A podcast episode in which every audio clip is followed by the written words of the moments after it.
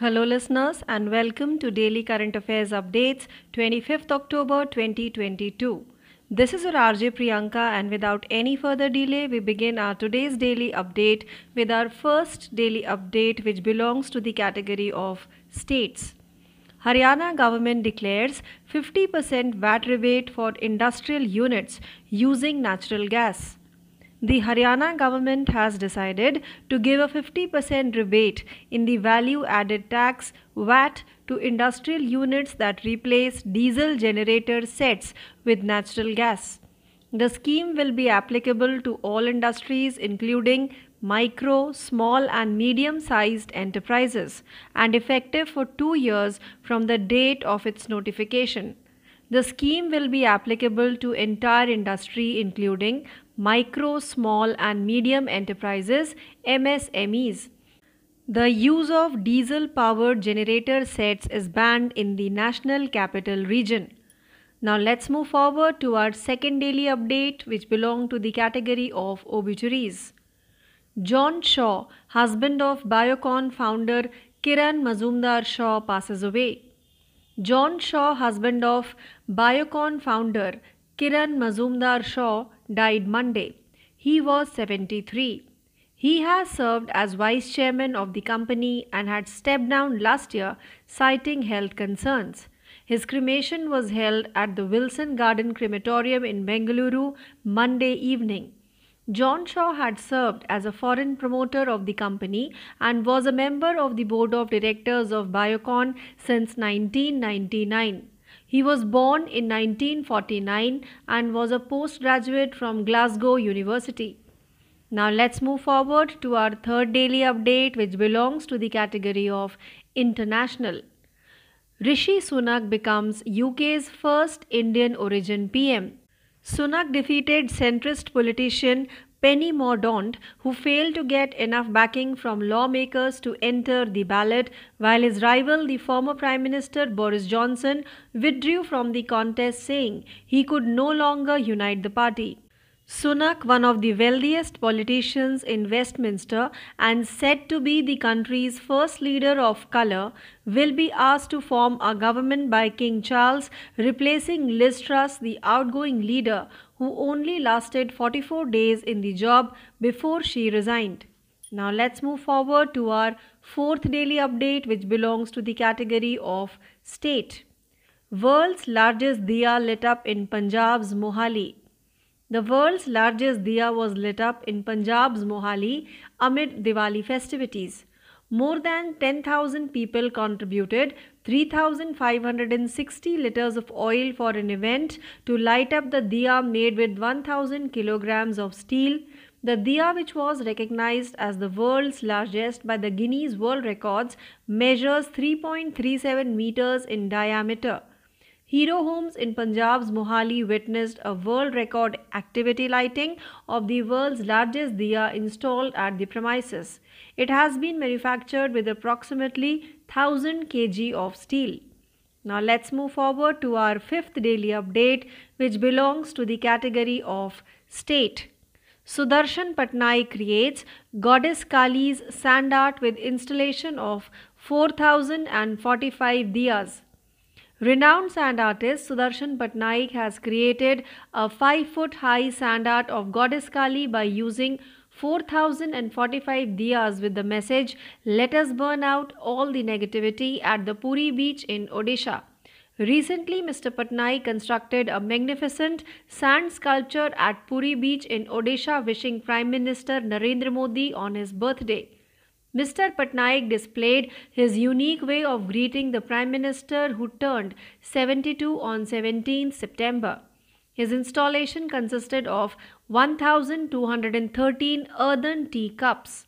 Now let's move forward to our sixth daily update which belongs to the category of national. Pradhan Mantri Narendra Modi celebrated Diwali in Kargil with the soldiers. Keeping his Diwali tryst with the soldiers alive, Modi landed in Kargil amid chilling cold to celebrate the festival of lights with the soldiers. Last year, he celebrated Diwali in Nowshera border town of Jammu and Kashmir's Jammu division. In 2020, he shared the joys of the Diwali festival with soldiers in Jaisalmer, Rajasthan. In 2019, Modi went to Rajouri district in J&K on Diwali, while in 2018 he was in Uttarakhand to celebrate Diwali with the army and ITBP soldiers. In 2017, the Prime Minister celebrated Diwali with the BSF soldiers in Gurez border town of Jammu and Kashmir. Now let's move forward to our seventh daily update, which belongs to the category of sports. Aman Sehrawat wins gold at Under 23 World Wrestling Championships. Aman Sehrawat created history by becoming the first ever Indian wrestler to win a gold medal at Under 23 World Wrestling Championships in Spain's Pontevedra. The 18 year old defeated Ahmed Duman of Turkey 12 4 in the 57 kg category final. Aman was the lone Indian male freestyle wrestler to get a visa and compete in the tournament. India finishes with six medals in total with one gold, one silver, and four bronze despite fielding a depleted team owing to visa issues. Now let's move forward to our eighth daily update, which belongs to the category of national. Ayodhya sets Guinness World Record as nearly 16 lakh diyas lit. Ayodhya, the land of Lord Rama, has entered the Guinness Book of World Records by lighting up 15.76 lakh diyas.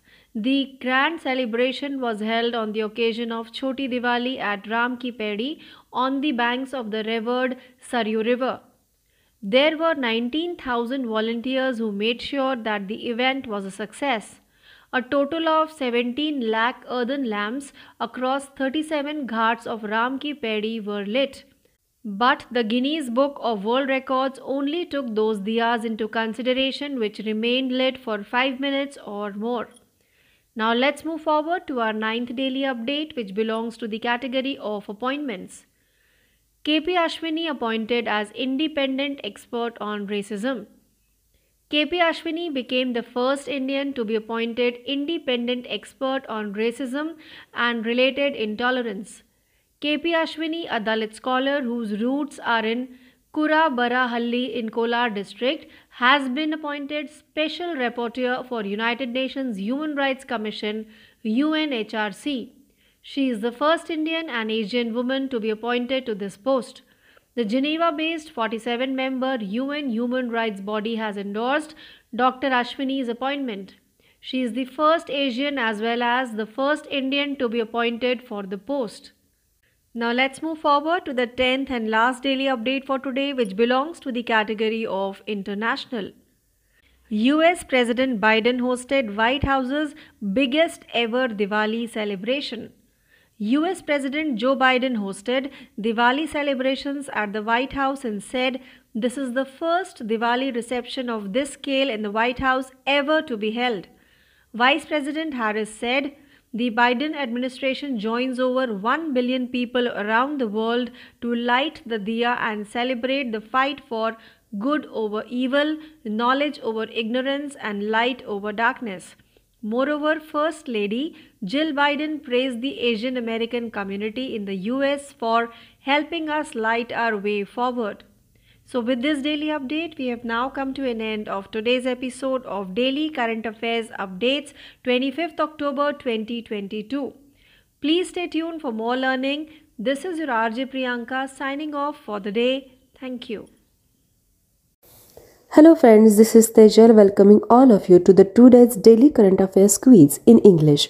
So the first question of our quiz is Prime Minister Narendra Modi has launched mission schools of excellence in which state? Correct answer is Gujarat. At Trimandir, Gujarat, Prime Minister Narendra Modi inaugurated the mission schools of excellence. In addition, he authorized 4260 crore dollars worth of projects. Next question Which state has inaugurated the first English medium general degree college of the state in the city with a 100 intake capacity? And the answer is Tripura.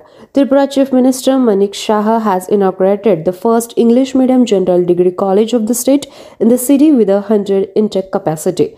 Next question Which days are celebrated on 24 October every year?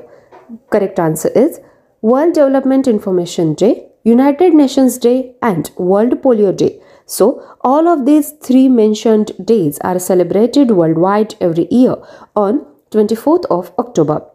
Fourth question Who has been appointed as the chairman and managing director of the India Trade Promotion Organization that is ITPO? Correct answer is Pradeep Kharola. Pradeep Singh Kharola, a former Civil Aviation Secretary, has been named chairman and managing director of the India Trade Promotion Organization that is ITPO. Next question is which racing driver won the Formula 1 United States Grand Prix 2022 title? and the correct answer is Max Emilian Verstappen. At the US Grand Prix, Max Verstappen wins for a record time 13th time. Max Emilian Verstappen is a Belgium Dutch racing driver and the 2021 and 2022 Formula 1 world champion. He competes under the Dutch flag in Formula 1 with Red Bull Racing. Sixth question who has been appointed as the Defense Secretary in the Government of India in October 2022. Correct answer is Araman Giridhar. Road Transport and Highways Secretary Araman Giridhar will be the new Defense Secretary after the retirement of Ajay Kumar on October 31. Next and seventh question is Which Indian batter scored the most runs in India versus Pakistan T20 International World Cup clash on 23rd October 2022? The correct answer is Virat Kohli. Virat Kohli scored 82 not out of 53 balls with a strike rate of 154.72 and helped India clinch a famous victory against its arch rivals Pakistan. Next question When did PM Narendra Modi inaugurate the Rozgar Mela recruitment drive. Correct answer is 23rd October 2022. The PM started the Rozgar Mela recruitment campaign on October 23, 2022 and 75,000 newly appointed individuals received appointment letters. Next question. Delhi Lieutenant Governor V.K. Saxena has approved the proposal of setting up of how many Jila Sainik boards in Delhi? Correct answer is 4. Delhi Lieutenant Governor, that is LGV Saxena, has approved the proposal of setting up four Jila Sainik boards in Delhi. The proposal was sent by the Delhi government in May this year and is aimed at the welfare of about 77,000 ex-servicemen that is ESM, widows of ESM and their families.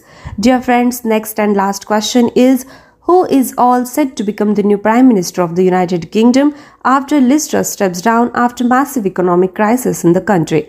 Correct answer is Rishi Sunak. Rishi Sunak, the former finance minister, will take the oath of office as the third Prime Minister of the United Kingdom in less than two months. Sunak replaces Liz Truss, who is quitting after defeating him in a Tory contest less than two months ago. The 42 year old will serve as the first British Asian Prime Minister of the United Kingdom. So, with this question, we have ended our daily current affairs quiz. For more such quizzes, do stay tuned to us. Thank you so much. नमस्कार चालू घडामोडी या सत्रात मी तेजल आपल्या सगळ्यांचे हार्दिक स्वागत करते जाणून घेऊया आजची पहिली घडामोड ब्रिटनमध्ये हुजूर पक्षाच्या नेतृत्वाच्या स्पर्धेतून पेनी मॉर्डंट यांनी माघार घेतल्यामुळे माजी अर्थमंत्री ऋषी सुनक ब्रिटनचे नवे प्रधानमंत्री होणार हे निश्चित झालं सुनक यांना आपला पूर्ण पाठिंबा असल्याचं मॉर्डंट यांनी सांगितलं.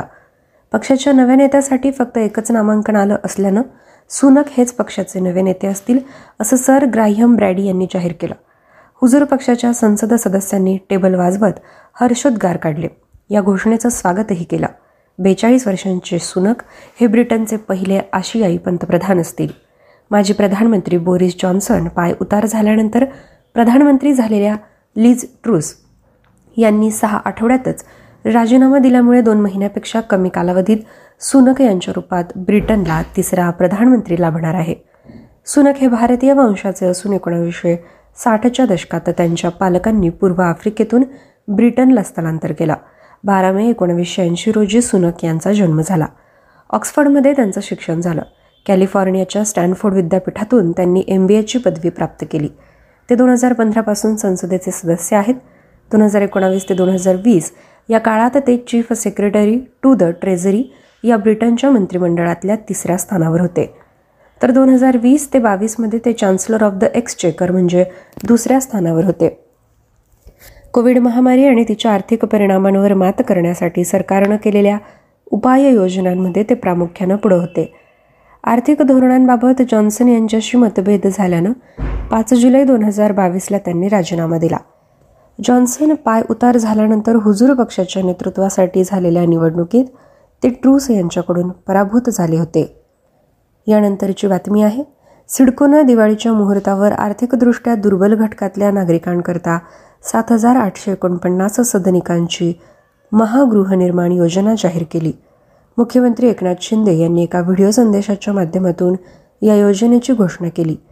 या योजनेअंतर्गत उल्वे नोडलमधलं बामन डोंगरी खारकोपर पूर्व दोन अ पूर्व दोन बी पूर्व पी तीन या परिसरात घरं उपलब्ध करून दिली जातील.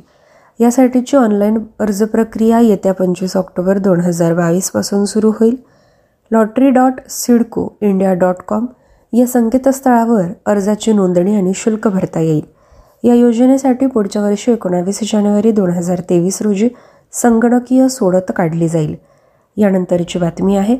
राज्यातल्या शासनमान्य ग्रंथालयांना दोन हजार तेवीस ते चोवीस या वर्षापासून निकषानुसार साठ टक्के अनुदान देण्यात येईल अशी घोषणा उच्च आणि तंत्रशिक्षण मंत्री चंद्रकांत पाटील यांनी केली. ते कोल्हापूर इथं जिल्हा ग्रंथालय संघाच्या त्रेपन्नाव्या वार्षिक अधिवेशनाचं उद्घाटन केल्यानंतर बोलत होते. नव्या वर्षात दर्जा वाढीसोबत नवीन ग्रंथालयांना देखील मंजुरी देण्यात येईल त्यांना पहिल्याच दिवसापासून अनुदान लागू करण्यात येईल असंही पाटील यांनी सांगितलं. यानंतरची बातमी आहे केरळचे राज्यपाल अरिफ मोहम्मद खान यांनी तिथल्या नऊ विद्यापीठांच्या कुलगुरूंना नव्यानं कारणे दाखवा नोटीस बजावली. या सर्व कुलगुरूंना राजीनामा देण्यासाठी मुदत देण्यात आली होती मात्र त्यांनी राजीनामा न दिल्यामुळे कारणे दाखवा नोटीस पाठवण्यात आली.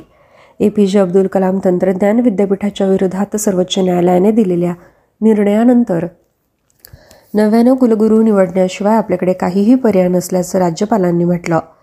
कुलगुरूंबाबत काही आक्षेपार्ह अथवा कमतरता नसली तरी त्यांची निवड आणि नियुक्ती प्रक्रिया अवैध आहे असं राज्यपालांनी स्पष्ट केलं. यानंतरची बातमी आहे. भारतासह अन्य काही देशात खंडग्रास सूर्यग्रहण पाहायला मिळाले.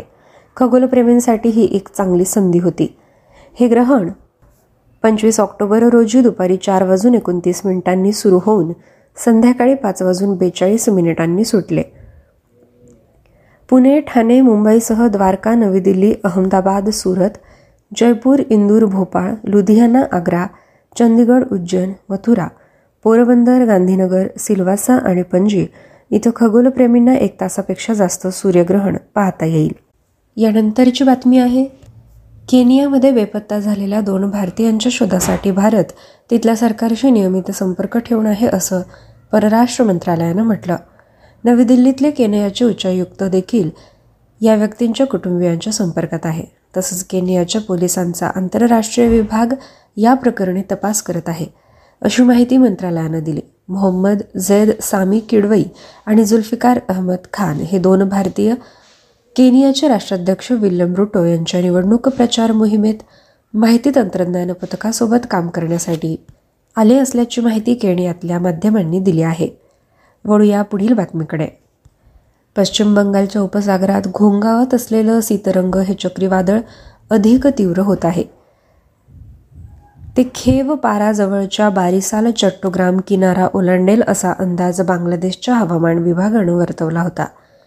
हे चक्रीवादळ अधिक तीव्र होण्याची शक्यता लक्षात घेऊन बांगलादेशातल्या सातखिरा खुलना बागेरहाट नोआखाली आणि इतर अंतर्गत बंदरांच्या परिसरात धोक्याचा तिसऱ्या क्रमांकाचा इशारा देण्याची सूचना केली गेली.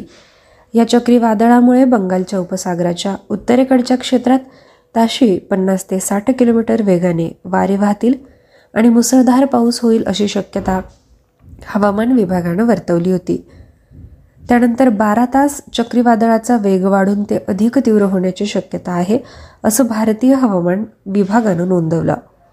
सीतरंग चक्रीवादळानं मध्यरात्रीच्या सुमारास बांगलादेशच्या किनारपट्टीला धडक दिली. त्यानंतर या वादळाची तीव्रता वेगानं कमी झाली. कमी दाबाच्या पट्ट्यात त्याचं रूपांतर झालं. या वादळामुळे बांगलादेशात हवामान विभागानं नोंदवल्याप्रमाणे सर्वत्र मध्यम ते जोरदार स्वरूपाचा पाऊस झाला. या वादळामुळे झालेल्या जीवितहानीची अधिकृत आकडेवारी उपलब्ध नाही. तरीही यामुळे किमान पाच जणांचा मृत्यू झाल्याचं वृत्त स्थानिक माध्यमं देत आहे दरम्यान या वादळाच्या प्रभावामुळे अरुणाचल प्रदेश आसाम मेघालय मिझोरम आणि त्रिपुरा या राज्यात हलक्या ते मध्यम स्वरूपाच्या पावसाची शक्यता आता वर्तवण्यात येत आहे. तुरळक ठिकाणी जोरदार पावसाचा सुद्धा अंदाज आहे. बंगालच्या खाडीत समुद्र दुपारपर्यंत खवळलेला राहणार असल्यानं मच्छीमारांनी समुद्रात जाऊ नये असं आवाहन करण्यात आलं होतं. यानंतरची बातमी आहे. ऑस्ट्रेलियात सुरू असलेल्या टी ट्वेंटी क्रिकेट विश्वचषक स्पर्धेत सुपर ट्वेल्व फेरीसाठी दुसऱ्या गटात झालेल्या सामन्यात बांगलादेशानं नेदरलँडचा नऊ धावांनी पराभव केला. या सामन्यात पहिली फलंदाजी करताना बांगलादेशानं निर्धारित वीस षटकांमध्ये आठ गडी बाद एकशे चौवेचाळीस धावा केल्या. विजयासाठी एकशे पंचेचाळीस धावांचा पाठलाग करणाऱ्या नेदरलँडनं डावाच्या पहिल्याच दोन चेंडूंवर दोन गडी गमावले. नेदरलँडच्या कॉलिन ॲकरमन यानं बासष्ट धावा केल्या. मात्र दुसऱ्या बाजूला फलंदाज बाद होत गेल्यानं नेदरलँडला निर्धारित वीस सर्व बाद एकशे पस्तीस धावा करता आल्या. दुसऱ्या गटातच दक्षिण आफ्रिका आणि झिम्बाब्वे या संघात झालेला सामना पावसानं व्यत्यय आणल्यामुळे अनिर्णित राहिला. त्यामुळे दोनही संघांना प्रत्येकी एक गुण दिला गेला.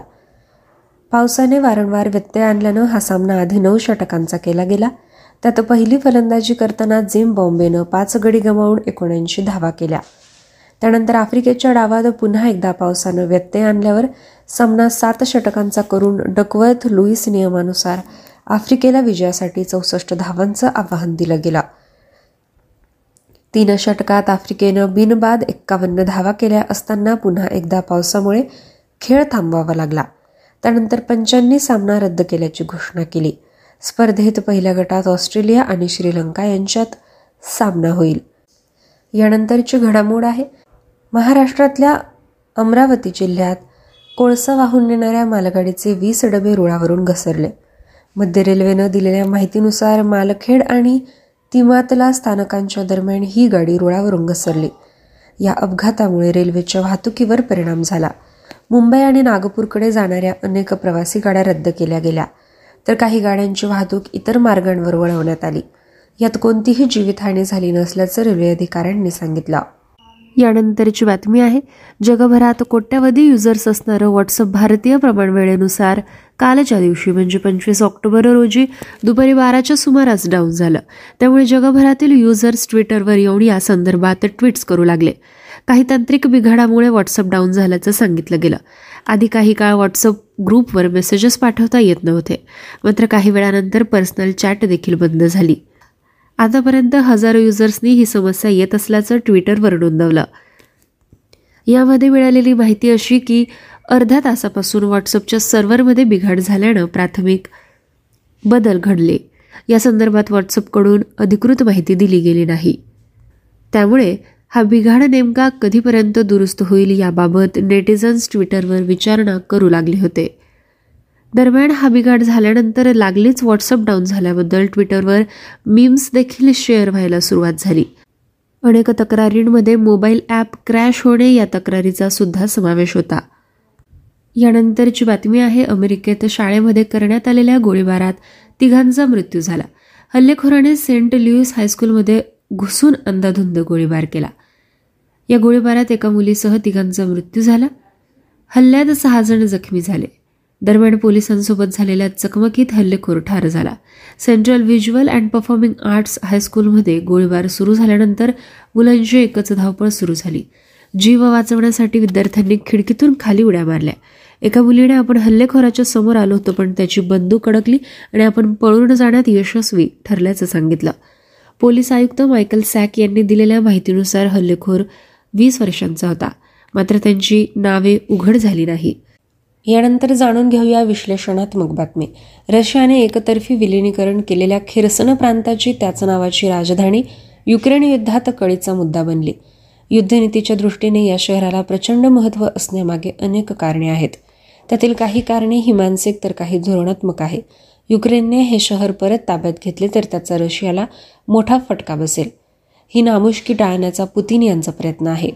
रशिया धार्जिन्या प्रशासनाने संपूर्ण खेरसन शहराला स्थलांतर करण्याचे आदेश दिले.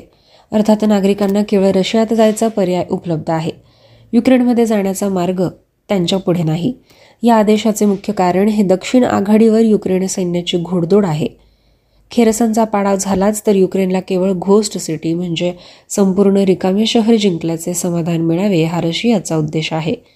एकीकडे नागरिकांना खेरसन सोडण्याचे आदेश देताना रशियाच्या ज्येष्ठ लष्करी अधिकाऱ्यांना सुद्धा माघारी बोलावल्याचा दावा Institute for the Study of War या अभ्यास संस्थेनं केला. त्यामुळे लढा न देताच खेरसनचा ताबा सोडण्याची रशियाने तयारी केल्याची शंका व्यक्त होत आहे. खेरसनमध्ये युक्रेनने क्षेपणास्त्र हल्ले वाढवल्यानंतर नुकसान टाळण्यासाठी हे पाऊल उचलले गेले असू शकते असा सुद्धा एक अंदाज आहे. मात्र खेरसन युक्रेनने जिंकल्यास त्याचा मानसिक फटका रशियालाच अधिक बसेल.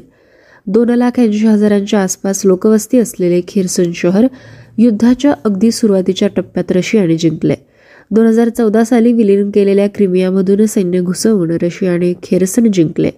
अनधिकृतपणे विलिनीकरण केलेल्या चार प्रांतांपैकी म्हणजे खेरसन जापोरिजिया लुहानसक आणि डॉनेत्सक यापैकी केवळ हीच प्रांतीय राजधानी रशियाच्या ताब्यात आहे. हे शहर युक्रेनने जिंकले तर त्याचा रशियाची जनता आणि मुख्यतः पुतिन यांच्या मनोबलावर आघात ठरेल. खेरसन हे शहर निपा नदीच्या मुखावर आहे. या नदीतूनच क्रिमियाला गोड्या पाण्याचा पुरवठा होतो. रशियाने हल्ल्यासाठी जी अनेक कारणे दिली आहेत त्यात युक्रेनचे नदीचे पाणी अडवल्यामुळे क्रिमियामध्ये पाणी टंचाई होत असल्याचे सुद्धा एक कारण आहे. मात्र आता खेरसनचा ताबा पुन्हा घेतल्यानंतर युक्रेन पुन्हा एकदा नदीचे पाणी अडवून रशिया शासित क्रिमियाची कोंडी करू शकतो. जापोरिजिया आणि खेरसन प्रांतात युक्रेन सैन्य मुसंडी मारत आहे. यामागे रशियाच्या सैन्याची पुरवठा साखळी विस्कळीत झाल्याचे मुख्य कारण मानले जात आहे. क्रिमिया पुलावर झालेल्या स्फोटामुळे तिथून मिळणारी रसद सुद्धा कमी झाली. त्यामुळे निपा नदीवर असलेल्या पुलांवरून वाहतूक होत होती. मात्र अमेरिकेने पुरवलेल्या हिमार्स क्षेपणास्त्रांचा मारा करून युक्रेनने यातले बरेच पूल पाडले. बोटीवर सुद्धा अशाच पद्धतीने हल्ले करून रशियाच्या सैन्याची रसद घटवली. लुहानसक डॉनेत्सक जापुरिझिया आणि खेरसन या प्रांतांचा घास घेतल्यानंतर पुतिन यांना ओडेसा आणि मिकोलियव या प्रांतांकडे लक्ष वळवता आले असते. हे प्रांत ताब्यात घेतल्यानंतर युक्रेनचा काळ्या समुद्राशी संपूर्ण संबंध तोडणे शक्य होते. याचा फटका युक्रेनच्या अर्थव्यवस्थेला बसला असता. युक्रेनमध्ये अंतर्विरोध वाढला असता. शिवाय मोल्डोवातील ट्रान्झिस्टिया या फुटीरतावादी प्रांताशी रशियाचा थेट जमिनीवरून संपर्क जोडला गेला असता. खेरसडमधून माघार घ्यावी लागत असल्यामुळे रशियाचे हे मनसुबे मात्र उधळले गेले. युद्धाच्या सुरुवातीच्या काळात रशियाला मिळत असलेल्या विजयामुळे अमेरिका आणि युरोपीय महासंघ चिंतेत होते. कारण राजधानी किवसह युक्रेनचा पाडाव झाला असता तर व्लादिमीर पुतीन आपले पुढले लक्ष निश्चित करून त्या दिशेने हालचाली करण्याची शक्यता जास्त होती. मात्र आता रशियाचे सैन्यच पाठ दाखवू लागल्यावर युरोपला वेगळीच चिंता सतावत आहे. क्रिमिया पुलावरील स्फोटानंतर रशियाने युक्रेनच्या अनेक शहरांवर आकाशातून आग ओकली जवळजवळ दीड आठवडा क्षेपणास्त्रांचा मारा करून पायाभूत सुविधा उद्ध्वस्त केल्या गेल्या. खिरसनच्या पराभाचा बदला म्हणून पुतीन काय करतील याचा अंदाज नसल्याने युक्रेनची मित्र राष्ट्रे चिंतेत आहे. ब्रिटन फ्रान्स तुर्कस्तानच्या संरक्षण मंत्र्यांनी रशियाचे संरक्षण मंत्री सर्गेई शोइगू यांच्याशी दूरध्वनीवर चर्चा केली.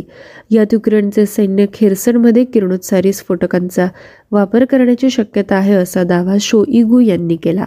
त्यांनी अण्वस्त्र असा शब्द वापरला नसला तरी त्यांना तेच अभिप्रेत असावे हे निश्चित आहे. ब्रिटनने हा दावा स्पष्ट शब्दात फेटाळला. एकतर युक्रेन ह्या अण्वस्त्रधारी राष्ट्र नाही. खेरसण हा त्यांचाच प्रांत असल्याने तेथे किरणोत्सारी स्फोटके वापरण्याची शक्यता नाही. मात्र शोईगो यांचे विधान बचावात्मक अण्वस्त्र हल्ल्यासाठी पार्श्वभूमी तयार करण्यासाठी केले नाही ना अशी शंका संरक्षण तज्ज्ञांना येत आहे. क्रिमिया पुलावरील स्फोट कोणी गेला हे सिद्ध होण्यापूर्वीच रशियाने बदला घेतला हा इतिहास ताजा आहे. कोंडीत सापडलेला शत्रू अधिक घातक असतो अशी एक इंग्रजी म्हण आहे. पुत्रिण यांच्यासोबत युरोप आणि अमेरिकेला हीच भीती आहे. यानंतरची बातमी आहे. तंत्रज्ञान कंपनी फिलिप्सने एक निवेदन जारी करत लवकरच चार हजार कर्मचाऱ्यांना नोकरीवरून काढणार असल्याची घोषणा केली. मागील काही महिन्यांपासून कंपनीला मोठ्या आव्हानांचा सामना करावा लागत असल्याने उत्पादन घटले. तसेच कंपनीच्या उत्पन्नावर मोठा प्रभाव पडला. त्यामुळे हा कठीण निर्णय घेत असल्याचे कंपनीकडून सांगण्यात आले. फिलिप्सचे सीईओ रॉय जेकब्स यांनी जारी केलेल्या निवेदनात म्हटले की कंपनीचे उत्पन्न वाढवण्यासाठी आम्हाला काही कठोर निर्णय घ्यावे लागत आहे. इच्छा नसतानाही आम्ही जगभरातील चार हजार कर्मचारी कपात करण्याचा निर्णय घेतला. हा निर्णय कठीण आहे मात्र काही कारणास्तव हा आम्हाला घ्यावा लागत आहे. गेल्या काही महिन्यांपासून कंपनीला महागाई करोना आणि रशिया युक्रेन युद्ध यामुळे अनेक आव्हानांचा सामना करावा लागला. याचा परिणाम कंपनीच्या उत्पन्नावर पडला त्यामुळे नफा वाढवण्यासाठी आता खर्चाच्या कपात वाढ करावी लागत आहे. विद्यार्थ्यांना आज अशा पद्धतीने आपण चालू घडामोडींचा आढावा घेतला आहे. पुन्हा भेटूया पुढच्या सत्रात. धन्यवाद. नमस्कार दोस्तों आप सभी का स्वागत है आज के daily current affairs update Hindi में. हरियाणा सरकार ने डिजिटल जनरेटर सेट को प्राकृतिक गैस से बदलने वाली औद्योगिक इकाइयों को मूल्यवर्धित कर वेट में 50 प्रतिशत की छूट देने का फैसला किया है। यह योजना सूक्ष्म, लघु और मध्यम आकार के उद्यमों सहित सभी उद्योगों पर लागू होगी और इसकी अधिसूचना की तारीख से दो साल के लिए प्रभावी होगी। यह योजना सूक्ष्म, लघु और मध्यम उद्यमों, यानी एमएसएमई इनके सहित पूरे उद्योग पर लागू होगी। राष्ट्रीय राजधानी क्षेत्र में डीजल से चलने वाली जनरेटर सेट के उपयोग पर प्रतिबंध लगा दिया गया है। अगली वार्ता है निधन की। बायोकॉन के संस्थापक किरण मजुमदार शॉ के पति जॉन शॉ, इनका निधन सोमवार को हो गया। वह तिहत्तर वर्ष के थे। उन्होंने कंपनी के उपाध्यक्ष के रूप में कार्य किया था। और स्वास्थ्य संबंधी चिंताओं का हवाला देते हुए पिछले साल पद छोड़ दिया था। उनका अंतिम संस्कार सोमवार शाम बंगलुरु के विल्सन गार्डन शमशान घाट में किया गया, जॉन शॉ ने कंपनी के विदेशी प्रमोटर के रूप में काम किया था और उन्नीस सौ निन्यानबे से बायोकॉन के निदेशक मंडल के सदस्य थे। उनका जन्म उन्नीस सौ उनचास में हुआ था और वह ग्लासगो से स्नानकोत्तर थे। वह विश्वविद्यालय से स्नानकोत्तर हुए थे। अगला अपडेट है अंतर्राष्ट्रीय वार्ता का। ऋषि सनक ने मध्यम मार्गी राजनेता पेनी मोडन को हराया, जो सांसदों से मतपत्र में प्रवेश करने के लिए पर्याप्त समर्थन प्राप्त करने में विफल रहे, जबकि उनके प्रतिद्वंदी पूर्व प्रधानमंत्री बोरिस जॉनसन यह कहते हुए प्रतियोगिता से हट गए कि वह अब पार्टी को एकजुट नहीं कर सकते। सनक वेस्टमिंस्टर के सबसे धनी राजनेताओं में से एक और देश के रंग के पहले नेता बनने के लिए किंग्स चार्ल्स द्वारा सरकार बनाने के लिए कहा जाएगा। जो निवर्तमान नेता लिज ट्रस की जगह है, जो इस्तीफा देने से पहले केवल चौतालीस दिनों तक नौकरी में रहे थे। अगला अपडेट है राज्य समाचार का। दिवाली के त्योहार के बीच पंजाब के मोहाली में दुनिया का सबसे बड़ा दिया जलाया गया। हज़ार किलोग्राम स्टील से बने दिए को जलाने के लिए दस हज़ार से अधिक लोगों ने तीन हज़ार पाँच सौ साठ लीटर तेल का योगदान दिया। दिया, जिसे गिनीज वर्ल्ड रिकॉर्ड्स द्वारा दुनिया के सबसे बड़े के रूप में मान्यता दी गई थी। जिसका ब्यास तीन दशमलव सैंतीस मीटर है। पंजाब के मोहाली में हीरो होम्स ने एक विश्व रिकॉर्ड गतिविधि देखी। परिसर में स्थापित दुनिया का सबसे बड़ा दिया जलाना यह वह गतिविधि थी। इसका निर्माण लगभग हज़ार किलोग्राम स्टील से किया गया है। अगला समाचार है राज्य समाचार। प्रसिद्ध रेत कलाकार सुदर्शन पटनायक ने ओडिशा के पूरी समुद्र तट पर आइए सभी नकारात्मकता को जला दे, संदेश के साथ चार हज़ार पैंतालीस दियों का उपयोग करके। देवी काली की पाँच फुट ऊँची रेत कला बनाई है। हाल ही में श्री पटनायक ने प्रधानमंत्री नरेंद्र मोदी को उनके जन्मदिन पर बधाई देते हुए ओडिशा के पूरी समुद्र तट पर एक शानदार रेत की मूर्ति का निर्माण किया। श्री पटनायक ने प्रधानमंत्री का अभिवादन करने का अपना अनूठा तरीका प्रदर्शित किया, जो 17 सितंबर को बहत्तर वर्ष के हो गए। उनकी स्थापना में 1213 मिट्टी के चाय के कप शामिल थे। अगला अपडेट है राष्ट्रीय समाचार का। सैनिकों के साथ दिवाली के अपने उत्सव को जीवित रखते हुए मोदी कड़ाके की ठंड के बीच जवानों के साथ रोशनी का त्योहार मनाने के लिए कारगिल उतरे। पिछले साल उन्होंने जम्मू कश्मीर के जम्मू संभाग के नौशेरा सीमावर्ती शहर में दिवाली मनाई। 2020 में उन्होंने राजस्थान के जैसलमर में सैनिकों के साथ दिवाली त्योहार की खुशियाँ साझा की। 2019 में मोदी दिवाली पर जम्मू कश्मीर के राजौरी ज़िले में गए, जबकि 2018 में वह सेना और आईटीबीपी के सैनिकों के साथ दिवाली मनाने के लिए उत्तराखंड में थे। 2017 में प्रधानमंत्री ने जम्मू कश्मीर के गुरेज सीमावर्ती शहर में बीएसएफ सैनिकों के साथ दिवाली मनाई। अगला समाचार है खेल वार्ता का। अमन सहरावत ने स्पेन के पोंचे वेद्रा में अंडर तेईस विश्व कुश्ती चैंपियनशिप में स्वर्ण पदक जीतने वाले पहले भारतीय पहलवान बनकर इतिहास रच दिया।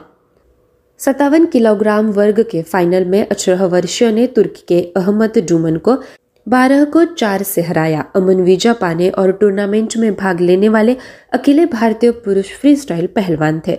भारत ने कुल छह पदक जीते हैं, जिसमें एक स्वर्ण, एक रजत और चार कांस्य शामिल है। हालाँकि, वीज़ा मुद्दों के कारण एक टीम को मैदान में उतारा गया है।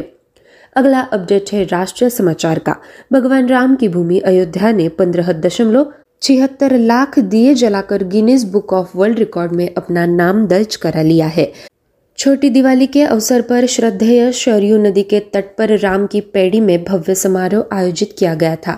उन्नीस हज़ार स्वयंसेवकों ने यह सुनिश्चित किया कि यह आयोजन सफल रहे। राम की पेड़ी के सैंतीस घाटों पर कुल सत्रह लाख मिट्टी के दिए जलाए गए।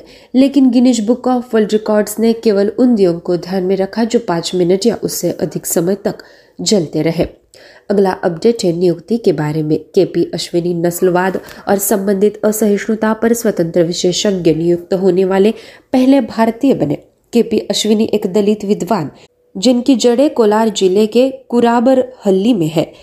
उनको संयुक्त राष्ट्र मानवाधिकार आयोग यानी यूएनएचआरसी के लिए विशेष प्रतिवेदक नियुक्त किया गया है। वह इस पद पर नियुक्त होने वाली पहली भारतीय और एशियाई महिला है जिनेवा स्थित सैतालीस सदस्यीय संयुक्त राष्ट्र मानवाधिकार निकाय ने डॉक्टर अश्विनी की नियुक्ति का समर्थन किया है। वह इस पद के लिए नियुक्त होने वाली पहली एशियाई होने के साथ साथ पहली भारतीय भी है। दोस्तों, अगला और आखिरी अपडेट है अंतर्राष्ट्रीय वार्ता का। अमेरिकी राष्ट्रपति जो बाइडेन ने व्हाइट हाउस में दिवाली समारोह की मेजबानी की और कहा व्हाइट हाउस में इस पैमाने का यह पहला दिवाली रिसेप्शन है। उपराष्ट्रपति हैरिस ने कहा बिजन प्रशासन दुनिया भर में एक अरब से अधिक लोगों को शामिल करता है। दिया जलाए और बुराई पर अच्छाई, अज्ञान पर ज्ञान और अंधेरे पर प्रकाश की लड़ाई का जश्न मनाए। इसके अलावा प्रथम महिला जिल बिडेन ने अमेरिका में एशियाई अमेरिकी समुदाय की प्रशंसा की हमें आगे बढ़ने में मदद करने के लिए। दोस्तों, इसी के साथ हमारा डेली करंट अफेयर्स हिंदी समाप्त होता है। मिलते हैं अगले सत्र में। आप सभी का बहुत बहुत शुक्रिया। नमस्कार दोस्तों, मैं तेजल आप सभी का स्वागत करती हूँ आज के डेली करंट अफेयर्स क्वीज में।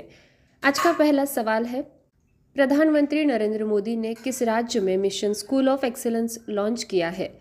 इस सवाल का सही जवाब है गुजरात। गुजरात के त्रिमंदिर में प्रधानमंत्री नरेंद्र मोदी ने मिशन स्कूल ऑफ़ एक्सीलेंस का उद्घाटन किया। इसके अलावा उन्होंने 4,260 करोड़ डॉलर मूल्य की परियोजनाओं को अधिकृत किया। अगला सवाल किस राज्य ने शहर में 100 प्रवेश क्षमता वाले राज्य के पहले अंग्रेज़ी माध्यम के सामान्य डिग्री का कॉलेज का उद्घाटन किया है? इस सवाल का सही जवाब है त्रिपुरा। त्रिपुरा के मुख्यमंत्री माणिक साहा ने शहर में 100 प्रवेश क्षमता वाले राज्य के पहले अंग्रेज़ी माध्यम के सामान्य डिग्री कॉलेज का उद्घाटन किया है। तीसरा सवाल, कौन सा दिन हर साल 24 अक्टूबर को मनाया जाता है? इस सवाल का सही जवाब है विश्व विकास सूचना दिवस, संयुक्त राष्ट्र दिवस एवं विश्व पोलियो दिवस। यह सभी दिन पूरे विश्व में हर साल 24 अक्टूबर को मनाए जाते हैं। अगला सवाल, भारत व्यापार संवर्धन संगठन यानी आईटीपीओ के अध्यक्ष और प्रबंध निदेशक के रूप में किसे नियुक्त किया गया है? इस सवाल का सही जवाब है प्रदीप खरोला। उन्हें आईटीपीओ के अध्यक्ष और प्रबंध निदेशक के रूप में नियुक्त किया गया है। अगला सवाल, Formula One United States Grand P 2022 का खिताब किस रेसिंग ड्राइवर ने जीता? इस सवाल का सही जवाब है Max Emilian Verstappen. US Grand P में मैक्स वर्सेटेपन ने रिकॉर्ड तेरहवीं बार जीत हासिल की। Max Emilian Verstappen Belgium Dutch racing driver और 2021 एवं 2022 फार्मूला वन वर्ल्ड चैंपियन है। वह रेडबुल रेसिंग के साथ फार्मूला वन में डच ध्वज के नीचे प्रतिस्पर्धा करते हैं। अगला सवाल, किसे अक्टूबर 2022 में भारत सरकार में रक्षा सचिव के रूप में नियुक्त किया गया? इस सवाल का सही जवाब है अरमाने गिरिधर। उन्हें अक्टूबर 2022 में भारत सरकार में रक्षा सचिव के रूप में नियुक्त किया गया है। अगला सवाल, तेईस अक्टूबर 2022 को भारत, बनाम पाकिस्तान, टी ट्वेंटी इंटरनेशनल विश्व कप क्लेश में किस भारतीय बल्लेबाज ने सबसे अधिक रन बनाए? इस सवाल का सही जवाब है विराट कोहली। विराट कोहली ने तिरपन गेंदों में एक सौ चौवन दशमलव बहत्तर के स्ट्राइक रेट से बयासी रन बनाए और भारत को अपने कट्टर प्रतिद्वंदी पाकिस्तान के खिलाफ एक प्रसिद्ध जीत दिलाने में मदद की। अगला सवाल, पीएम नरेंद्र मोदी ने रोज़गार मेला भर्ती अभियान का उद्घाटन कब किया? इस सवाल का सही जवाब है तेईस अक्टूबर 2022 पीएम ने 23 अक्टूबर 2022 को रोज़गार मेला भर्ती अभियान शुरू किया और पचहत्तर हज़ार नवनियुक्त व्यक्तियों को नियुक्ति पत्र प्राप्त हुए। अगला सवाल, दिल्ली के उपराज्यपाल वी के सक्सेना ने दिल्ली में कितने जिला सैनिक बोर्ड स्थापित करने के प्रस्ताव को मंजूरी दे दी है? इस सवाल का सही जवाब है चार। दिल्ली के उपराज्यपाल L G V K Saxena ने दिल्ली में चार जिला सैनिक बोर्ड स्थापित करने के प्रस्ताव को मंजूरी दे दी है। प्रस्ताव इस साल मई में दिल्ली सरकार द्वारा भेजा गया था और इसका उद्देश्य लगभग सतहत्तर हज़ार पूर्व सैनिकों, यानी ई एस एम ईएसएम की विधवाओं और उनके परिवारों के कल्याण के लिए है। दोस्तों, अगला और आखिरी सवाल, देश में बड़े पैमाने पर आर्थिक संकट के बाद, लिज ट्रस्ट के पद छोड़ने के बाद, यूनाइटेड किंगडम का नया प्रधानमंत्री बनने के लिए कौन तैयार है? इस सवाल का सही जवाब है ऋषि सुनक। पूर्व वित्त मंत्री ऋषि सुनक दो महीने से ज़्यादा कम समय में यूनाइटेड किंगडम के तीसरे प्रधानमंत्री के रूप में पद की शपथ लेंगे। सुनक ने लिज ट्रस्ट की जगह ली। जो दो महीने से भी कम समय पहले टोरी प्रतियोगिता में उसे हराकर इस्तीफा दे रहे हैं। बयालीस वर्षीय यूनाइटेड किंगडम के पहले ब्रिटिश एशियाई प्रधानमंत्री के रूप में वह काम करेंगे। इसी के साथ आज की हमारी डेली करंट अफेयर्स क्वीज खत्म होती है। मिलते हैं अगले सत्र में। आप सभी का बहुत बहुत शुक्रिया।